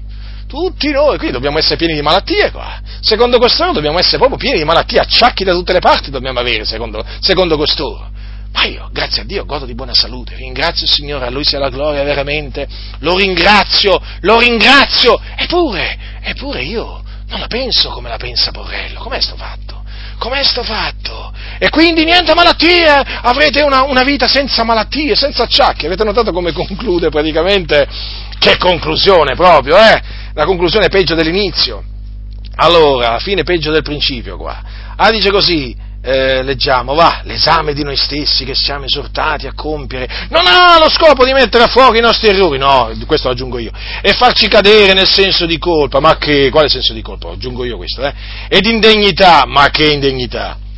Questo lo aggiungo io ma di mettere a fuoco la nostra fede, la sola cosa che non dobbiamo sottovalutare o trascurare, perché da essa dipende come vivremo, se tra acciacchi e malattie o in buona salute fino alla fine. E quindi vissero naturalmente felici, contenti e senza malattie fino alla fine. Chi? E quelli naturalmente che si attengono all'insegnamento della parola della grazia, quelli che appunto vedono il pane nella cena del Signore nella maniera che gli viene insegnato da questi sommi pastori. Allora loro non ci avranno malattie, però si dimenticano di dire al popolo eh, che le malattie arrivano come giudizio di Dio. Già, ma no, le malattie come giudizio di Dio. No, le malattie non vengono mai da Dio, loro dicono, perché vedete le cose poi naturalmente vanno, vanno di pari passo, no? Camminano a braccetto, avete visto che cosa si sono inventati questo? Quindi che cosa dicono? Tu, tu fai come ti, ti diciamo noi, tu considera le cose come ti diciamo noi, senza acciacchi, senza malattie,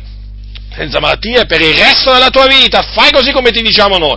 Poi, naturalmente, quando succederà che questi sono veramente malati perché castigati da Dio, gli diranno, ma fratello, ma tu non hai, non hai avuto il discernimento giusto non hai avuto il discernimento giusto, devi discernere il corpo del Signore, e se no le malattie ce l'avrai, vedete poi che cosa porta tutto questo ragionamento, invece no, poi arrivano i giudizi di Dio per la, per la condotta iniqua, e chiaramente loro, pensando che quello non viene da Dio, il castigo, allora se la prendono col diavolo, attribuiscono tutto al diavolo, magari usano dei sotterfugi, sotterfugi vari. Quindi vedete, alla fine questo insegnamento quale scopo ha? Quale scopo ha? Di rassicurare la Chiesa. Non vi preoccupate, non vi preoccupate. Basta che voi vi accostate con fede al pane della cena del Signore, niente acciacchi, niente malattie, buona salute, fino alla fine. Ma che messaggio è questo? Ma questo è un ottimo messaggio! È ottimo, ma in questa chiesa qui voglio dire, ma tu gli predichi un messaggio così, ma c'è da saltare, c'è da saltare dalla gioia, ma vi rendete conto che cosa gli ha detto? Che cosa gli ha detto? Praticamente li ha fatti illudere, perché non è così. Ascoltatemi voi che date retta a questi falsi insegnamenti della parola della grazia dovunque vi troviate. Questo è un falso insegnamento questo è un falso insegnamento, perché la malattia, lo ribadisco, e la morte di cui venivano colpiti quei credenti aveva a che fare col peccato. Sì, esattamente, col peccato, di cui si erano resi colpevoli quei credenti. Ecco perché, ecco perché erano colpiti, si ammalavano ed ecco perché venivano appunto colpiti anche dalla morte e dal Signore. Perché qua dice Paolo, dice Paolo, così dice, quando siamo giudicati siamo corretti dal Signore. La correzione, il flagello quindi viene dal Signore. E quindi dimenticate, rigettate l'insegnamento che vi è stato sin qui trasmesso, rigettatelo perché non ha niente a che fare con la verità. Non vi illudete, non vi illudete. Peraltro, peraltro, collegandomi al discorso di prima, guardate che la malattia Dio la prevede nei casi in cui ha deciso di prendere qualcuno con sé, eh? Quindi non vi scandalizzate, non vi scandalizzate. Sono cose bibliche quelle che diciamo, non vi scandalizzate, non scappate via subito, come se qualcuno vi stesse annunziando un altro Vangelo. Così le cose stanno, come dice la Sacra, come dice la Sacra Scrittura. Quindi vedete, fratelli del Signore, alla fine la guarigione fisica questi la devono far spuntare da tutte le parti, anche dove non c'è la devono, la devono far spuntare fuori, perché è chiaro, oggi ci sono molti malati anche in mezzo alla Chiesa e quindi bisogna, bisogna portare anche questo tipo di messaggio, no? Questo tipo di messaggio per fargli credere appunto come risolvere il problema della malattia. Ma vi rendete conto? Io quando leggo certe cose, mi sembra, mm, come si dice, come potrei dire, non mi sembra di sognare, ma nel senso, mm, voglio dire, mi, mi faccio delle domande e dico, ma, ma, come fanno ad arrivare a queste conclusioni queste persone?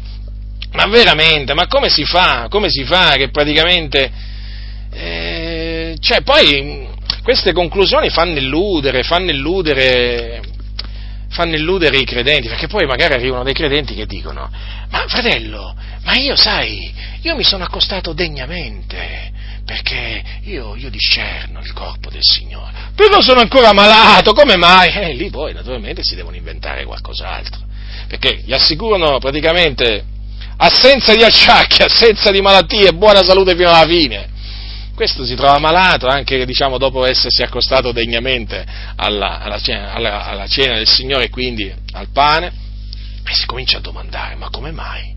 Ma come mai? Eppure io mi attengo all'insegnamento. Eppure io mi attengo all'insegnamento. E allora qual è il problema? Qual è il problema? Il problema naturalmente può essere che quella malattia può essere una prova, come nel caso di Giobbe, può essere un giudizio, un giudizio di Dio, e quindi una correzione, come nel caso, come nel caso qua. O potrebbe essere semplicemente la malattia una maniera che, un, cioè, voglio dire, un mezzo, il mezzo di cui Dio si usa per prendere con sé talune persone. Tutto qua, tutto qua, fratelli nel Signore. Quindi vi esorto a rigettare questo insegnamento della parola della grazia, a confutarlo, perché sicuramente sta eh, portando tanta illusione in tanti credenti. E oggi veramente, con tutta la confusione che c'è, ci manca pure l'illusione. Hm? Ci, pure, ci, manca pure l'illusione che purtroppo però questi insegnamenti falsi riescono, riescono a produrre. Sì, riescono a produrre. Quindi rigettate, rigettate questo insegnamento, tenetevi stretti alla parola del Signore, attaccati alla parola del Signore e non abbiate paura, fratelli, lo ribadisco, non abbiate paura a schierarvi in toto, in tutto e per tutto dalla parte della parola di Dio, ve ne troverete sempre bene. Ricordatevi chi si trova male, coloro che si trovano male sono coloro che vanno contro la parola del Signore, ma non coloro che esaltano la parola di Dio, coloro che si attengono solo a quello che è scritto. Eh? Costoro veramente ne avranno ne avranno del bene, quelli che si attengano alla parola di Dio, solo alla parola del Signore, che non si inventano nulla, eh, a costo di, di, passare per letteralisti, fondamentalisti, eh, legalisti, guardate, vale la pena, vale la pena attenersi esclusivamente alla parola di Dio, perché nel momento in cui si va al di là di quello che è scritto, eh, ci si inventa delle cose, poi ci si trova male, ci si trova male perché si va contro la parola di Dio, si va contro, si va contro la verità e poi si, ci si illude e si illude gli altri, eh, perché con questo insegnamento, ve lo ripeto, si illude chi lo insegna, ma anche coloro che ricevono questo insegnamento si illudono. Perché? Perché è un insegnamento falso che ribadisco, che ribadisco, è spuntato fuori appunto da un'allegoria falsa, da un'allegoria falsa. Quindi, chi ha orecchi da udire, oda. La grazia del Signore nostro Gesù Cristo sia con tutti coloro che lo amano con purità incorrotta.